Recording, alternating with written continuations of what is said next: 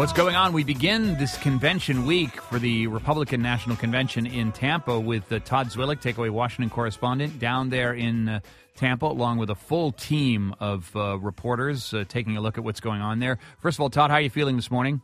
Pretty good, John. It's wet outside, blowy, but we're doing fine. And uh, the weather is is expected to be a non-issue, although it will uh, wreak havoc with some of the actual events, the sequence of events. They're just going to be reordered. Nothing's going to be canceled, right? There, well, a couple of your B list and C list speakers have been canceled. There are a couple of probably disappointed, uh, maybe politicians that most people haven't heard of who got their speaking slots canceled as the RNC, the committee, and the Romney campaign sort of reshuffled the schedule to account for today's session, which is effectively canceled. Now, the convention is technically going on today. It will be gavelled in at 2 p.m uh, by Reince Priebus, RNC chairman, but that's it. Gavel in, gavel out. There will be no events on the floor. Some people have been, some speakers, uh, more important speakers, have been moved from Monday into some of the other days. Uh, and a couple of other speakers have been asked to give way to others. And as part of all this, John, to compress a four day convention into what will likely be a three day convention shorter speeches, and few people are sorry about that part of it. Yes, and nobody's sorry, but there will be some horse trading associated with that. That's for sure. How is the uh, messaging going, and what's the latest update from individuals who are trying to give you a sense of how things are going to go day by day? Because normally these things are very carefully orchestrated. They are, and there was a carefully orchestrated set of themes for each of the days going through the convention. On a call yesterday with reporters, uh, Russ Schriefer, who's Mitt Romney's chief strategist and sort of messaging uh, guru, said that they're going to be easily be able to compress Monday's message, which was "We can do better," into other days of the convention, culminating uh, with a "Believe in America" message on the last night when Mitt Romney speaks. Listen to Russ Schriefer as he was talking to us reporters yesterday we can do better will be weaved into the Tuesday we built it program, the Wednesday we can change it program, and the Thursday we believe in America program. Bottom line is that uh, the Monday theme of President Obama uh, failed leadership, not serving the American people, is something that we can talk about in each one of these areas, and we will continue to do that and drive that message. So Obama's failed leadership out of the window because of the storm. We begin with "We can do better." That becomes "We build it," and then we can change it. And Thursday, "We believe in America" is the big windup. This all takes place within the backdrop of an extraordinary number of distractions coming into this convention caused by some of the GOP themselves. Forget Isaac. How much of a, a, a challenge is it to stay on message given the distractions that uh, they brought with them into this convention? It's clearly one of the issues that they're facing. John Todd Akin, the most recent example of a Republican who said things that went counter to the image and the message that they're trying to foment for this for this convention. You mentioned backdrops. Uh, let me tell you one physical backdrop that people are going to see that the Republicans want them to know about on Monday this afternoon at 2 p.m. when Reince Priebus gavels in the convention, there will be a debt clock that will start at zero and will count up, calculating how much debt has been accumulated under President Obama by the time Mitt Romney gives his speech on in prime time on Thursday night. So in terms of messaging and the backdrop there, that's one part of the message that Republicans want people to see is accumulating debt, and they're going to try to finish this convention with a financial health of the country debt message that invites uh, David Axelrod to come up with some clock for the, uh, the, the Democrat convention. Yes. Uh, I, I, I, would I would imagine maybe he wants a countdown clock to uh, to to election day. Who knows? So Anna Sale also joins us, part of the uh, Tampa coverage team down there. Uh, Anna, the distractions on the ground in Tampa also may get in the way of the messaging that they're trying to orchestrate. What are you seeing? That's right. I think one of the big questions that I'm watching over the next week is is just what do Ron Paul delegates do this week? Yesterday there was a huge rally of Ron Paul's supporters just a few miles from where the convention is going to be held. And Ron Paul is not speaking at the convention. He has said that he was asked to uh, endorse Mitt Romney without reservations and to have his remarks approved by convention organizers, and he declined to do so. But Ron Paul supporters are parts of pretty important delegations here at the convention. We talked before about the Iowa delegation. Remember, Iowa was a very important swing state this year, and the vast majority of the delegates are Ron Paul supporters. So they've told me, I've talked to some over the last several months, and have this sense of Mitt Romney needs to reach out to us. We don't need to just reach out to him.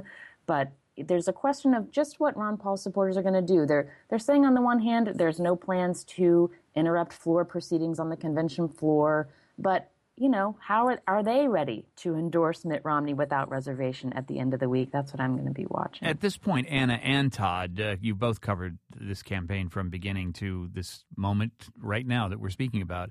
Um, what's in it for Ron Paul at, at, this point, Anna Sale, and what's in it for the Iowa delegates, Todd Zwillich, and who would enforce uh, anybody, you know, keeping people in line? Who, who's the who's the sort of bagman here? as far as what's in it for Ron Paul, I think standing in front of a rally of thousands of people and, and being able to proclaim that his movement is something that's continuing after this election is is something that matters. That's what's in it for Ron Paul. As far as Iowa, who who is the sort of you know going to keep these folks in line? That's what's interesting. The new party leadership in the state party, they're Ron Paul people. The new party chairman that came on after the problems with the caucus, he's a former co-chairman of the Ron Paul campaign in Iowa.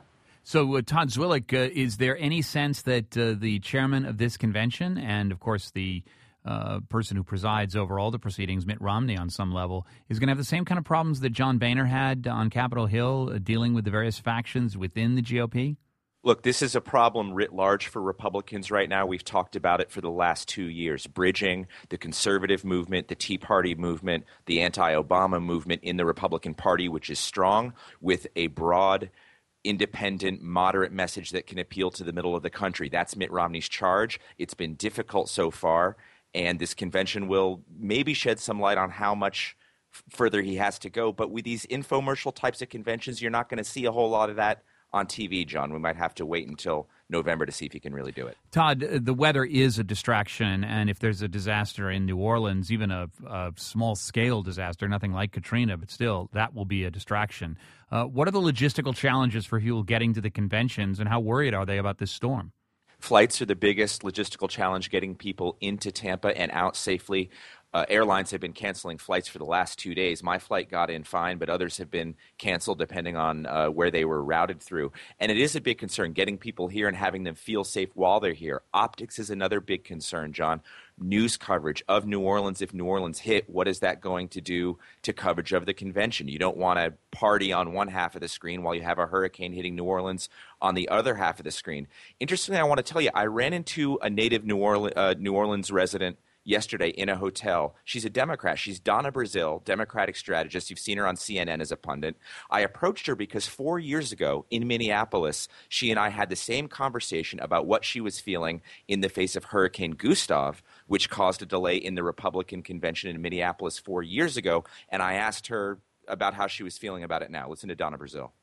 I've taken precautions to identify hotel rooms in Louisiana, north of the city, north of New Orleans, that will allow them, if if necessary, to move away from the potential of tropical storm Isaac becoming a hurricane.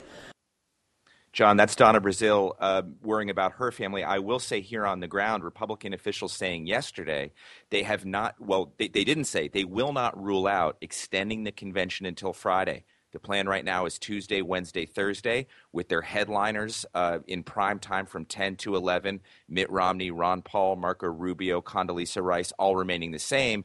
Asked if they would rule out a Friday session if hurricane news coverage, you know, focuses on New Orleans, they wouldn't rule it out. Kind of skirted that issue a little bit. You did talk to a Republican though at the convention, right, Todd? I did. You did I find one. You were able to uh, find one. I ran into a Republican. I ran into Senator Chuck Grassley Good. of Iowa. Good. We were just talking about Iowa. Excellent. Um, he's been to a lot of conventions over the years, uh, uh, seven of them by my count. Listen to Chuck Grassley. Ran into him at the airport. How he feels about these events. I've gone to every one of them since Detroit, and every time I get done with them, I wonder why I come. But I feel uh, really uh, rejuvenated coming to an event like this. Oh, I love Chuck Grassley. Of course, yeah. he's from Iowa, and he's got to worry about those Iowa delegates, Anna Sale, uh, all about uh, Ron Paul. What's a bigger distraction, do you think, at this convention, Ron Paul or uh, Hurricane or uh, Tropical Storm Isaac? I certainly think it's Tropical Storm Isaac. Just the concern about you know logistics here, but primarily what's going to happen if this becomes a hurricane over the Gulf is is on the minds of, of all the delegates here. I would say. And is that to say that they want to put serious faces on to make sure they're not partying? Are they going to be concerned for their fellow citizens? Well, or are they know, worried when about? When I showed up at my at my hotel yesterday, there was a party already happening in the bar. So maybe not in front of the cameras, but there does seem to be some partying happening here. And of course, a rescue effort on the part of the uh, Obama administration in uh, New Orleans would send its own political message. Todd Zwillich and Anna Sale will be talking with you all week long. Yes. That's right. We'll be here. And Diana Sale, of course, reporter for It's a Free Country, and you can follow convention coverage for It's a Free Country. That's the uh, politics website for our uh, co-producer WNYC, and Todd Zwillich will be a part of that coverage, and our takeaway Washington correspondent, our man on the ground there in Tampa. Thanks to you both. Sure thing, John.